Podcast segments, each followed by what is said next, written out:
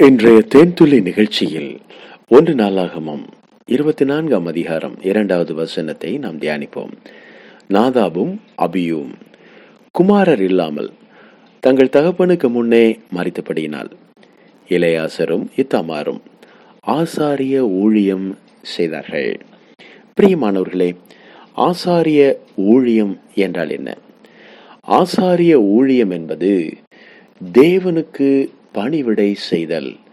தேவனுடைய ஆலயத்தில் தேவ சமூகத்தில் நின்று ஜனங்களுக்காக பரிந்து பேசுகிற தேவனை ஆராதனை செய்கிற தேவனுக்கு பலிகளை செலுத்துகிற ஒரு உன்னதமான ஊழியம். இவர்கள் தேவாதி தேவனுக்கு முன்பாக நிற்கிறார்கள். அதே நேரத்தில் மனிதர்களுக்கு முன்பாகவும் நிற்கிறார்கள். மனிதனுக்கும் தேவனுக்கும் இடையில் ஒரு மத்தியஸ்தராக ஆசாரியர்கள் இருக்கிறார்கள். தேவன் அந்த நாட்களில் ஆசாரியர்கள் மூலமாக பேசுவார். ஆசாரியர்கள் அதை ஜனங்களுக்கு அறிவிப்பார்கள். ஜனங்கள் பாவம் செய்யும் போதெல்லாம் ஆட்டுக்கடாவனுடைய இரத்தத்தை ஆசாரியனுடைய கையிலே தான் கொடுப்பார்கள். ஆசாரியன் அந்த இரத்தத்தை எடுத்துக்கொண்டு வருடத்திற்கு ஒரு முறை மகா பரிசுத்த ஸ்தலத்திற்குள் போய் அந்த இரத்தத்தை தெளித்து பாவ நிவாரண பலியாகட்டும் குற்ற நிவாரண பலியாகட்டும் சமாதான பலியாகட்டும் இப்படிப்பட்ட பலிகளை போஜன பலிகளை அசைவாட்டும் பலிகளை செலுத்தி தேவனை சாந்தப்படுத்துவார். இது தேவனை சாந்தப்படுத்துகிற ஒரு ஊழியம். ஜனங்களை உற்சாகப்படுத்துகிற சத்தியத்தின் பாதையில் தேவனுடைய ஆலோசனையில் நடத்துகிற மிக உன்னதமான ஒரு ஊழியம். தேவனுக்கு முன்பாக எப்பொழுதுமே தங்களை நீதிமான்களாக நிறுத்தி தேவனே சத்தியபரர் தேவனே உன்னதமானவர் என்று தேவனை ஆராதிக்கக்கூடிய ஒரு ஊழியம். பிரியமானவர்களே அந்த ஆசாரியன் தன்னுடைய பாவத்திற்காகவும் தேவ சமூகத்திற்கு போக வேண்டும். தன்னுடைய பாவங்களுக்காகவும் இயேசு கிறிஸ்துவனுடைய சமூகத்திலே போய் நின்று அவன் பாவ மன்னிப்பை பெற வேண்டியிருந்தது. ஆண்டவராகிய இயேசு கிறிஸ்து சிலுவையில் ஒரே தரம் மறித்து ஒரே தரம் இரத்தத்தை சிந்தினார். அவர் மகா பிரதான ஆசாரியராக இருக்கிறார். அவர் நம் எல்லாருக்கும் முன்பாக தேவ சமூகத்திலே போய் தேவனை சாந்தப்படுத்தக்கூடிய மிக உன்னதமான அந்த ஊழியத்தை அவர் நிறைவேற்றியிருக்கிறார். ஆம் பிரியமானவர்களே இன்றைக்கு அப்படிப்பட்ட ஆசாரியர்களுக்கு வேலை இல்லை. அந்த ஆசாரியர்கள் எல்லோருமே கர்த்தராகி இயேசு கிறிஸ்துவின் ரத்தத்தினாலே கழுவப்பட்டு பாவங்கள் மன்னிக்கப்பட்ட நிச்சயம் பெற்றவர்களாக இருக்கிறார்கள். ஆகவேதான் இந்த நாட்களிலே ஆண்டவராகி இயேசு கிறிஸ்துவை ஏற்றுக்கொண்ட எல்லாருமே ஆசாரியர்களாக ராஜாக்களாக அழைப்பை பெற்றிருக்கிறார்கள். அது நாட்களிலே ஏதோ ஆரோனுடைய குமாரர்கள் மட்டுமே ஆசாரிய ஊழியத்தை செய்யும்படி தேவன் அழைத்திருந்தார்.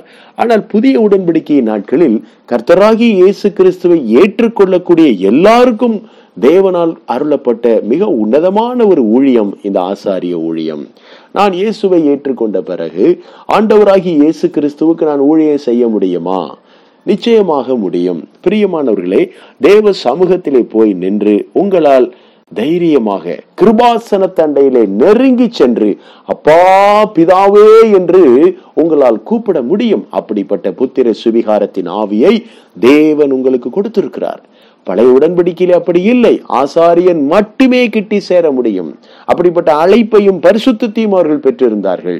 புதிய உடன்படிக்கை கீழாக கத்தராகி இயேசு கிறிஸ்துவின் ரத்தத்தினாலே நாம் சமாதானத்தை பெற்றிருக்கிறோம். இயேசு கிறிஸ்துனுடைய ரத்தத்தினாலே தேவன் சாந்தப்படுத்தப்பட்டிருக்கிறார். இயேசு கிறிஸ்துவுக்கும் மண் இயேசு கிறிஸ்து தேவனுக்கும் மனிதனுக்கும் இடையில் ஒரு பெரிய மத்தியஸ்தராக நிற்கிறார்.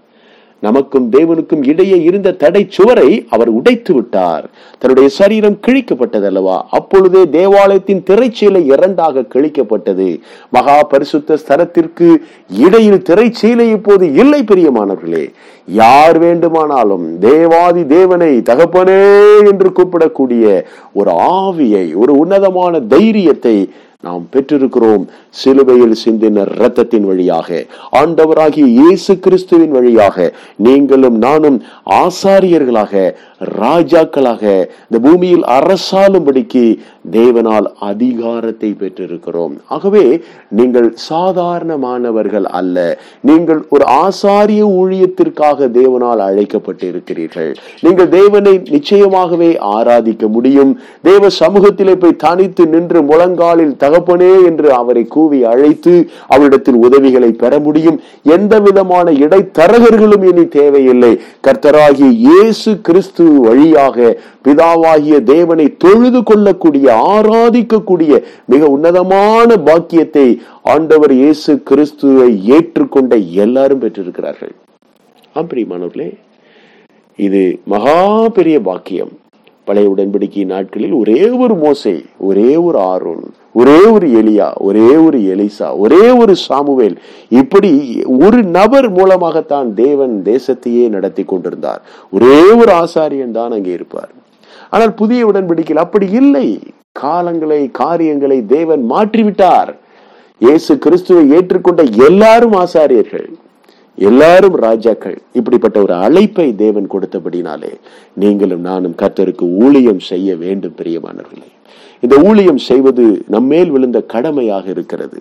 தேவனுக்கு முன்பாக நின்று பரிந்து பேசுகிற ஒரு ஊழியம் அழிந்து போகிற ஆத்துமாக்களை குறித்த கரிசனையோடு பாரத்தோடு கண்ணீரோடு உபவாசத்தோடு திறப்பின் வாசலில் நின்று ஜெபிக்கிற ஒரு ஊழியம். இதுதான் ஆசாரிய ஊழியம்.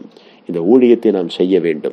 பிசாசோடு எதிர்த்து போராடி அழிந்து கொண்டிருக்கிற ஆத்துமாக்களை மீட்டெடுக்கக்கூடிய ஒரு ஜெப ஊழியம் நாம் அதை செய்ய வேண்டும். இதுதான் ஆசாரிய ஊழியம். இந்த நாட்களில் நம்ம எல்லாரும் மேலும் விழுந்த கடமையாக இருக்கிறது. நாம் தொடர்ந்து ஆசாரிய ஊழியத்தை நிறைவேற்றும்படிக்கு தேவனால் அழைப்பை பெற்றிருக்கிறோம். கர்த்தர் நம்மை ஆசிர்வதிப்பாராக. ஆண்டவரே சுவி நாமத்தில் ஆசீர்வதித்து ஜெபிக்கிறோம். நல்ல பிதாவே. ஆமேன்.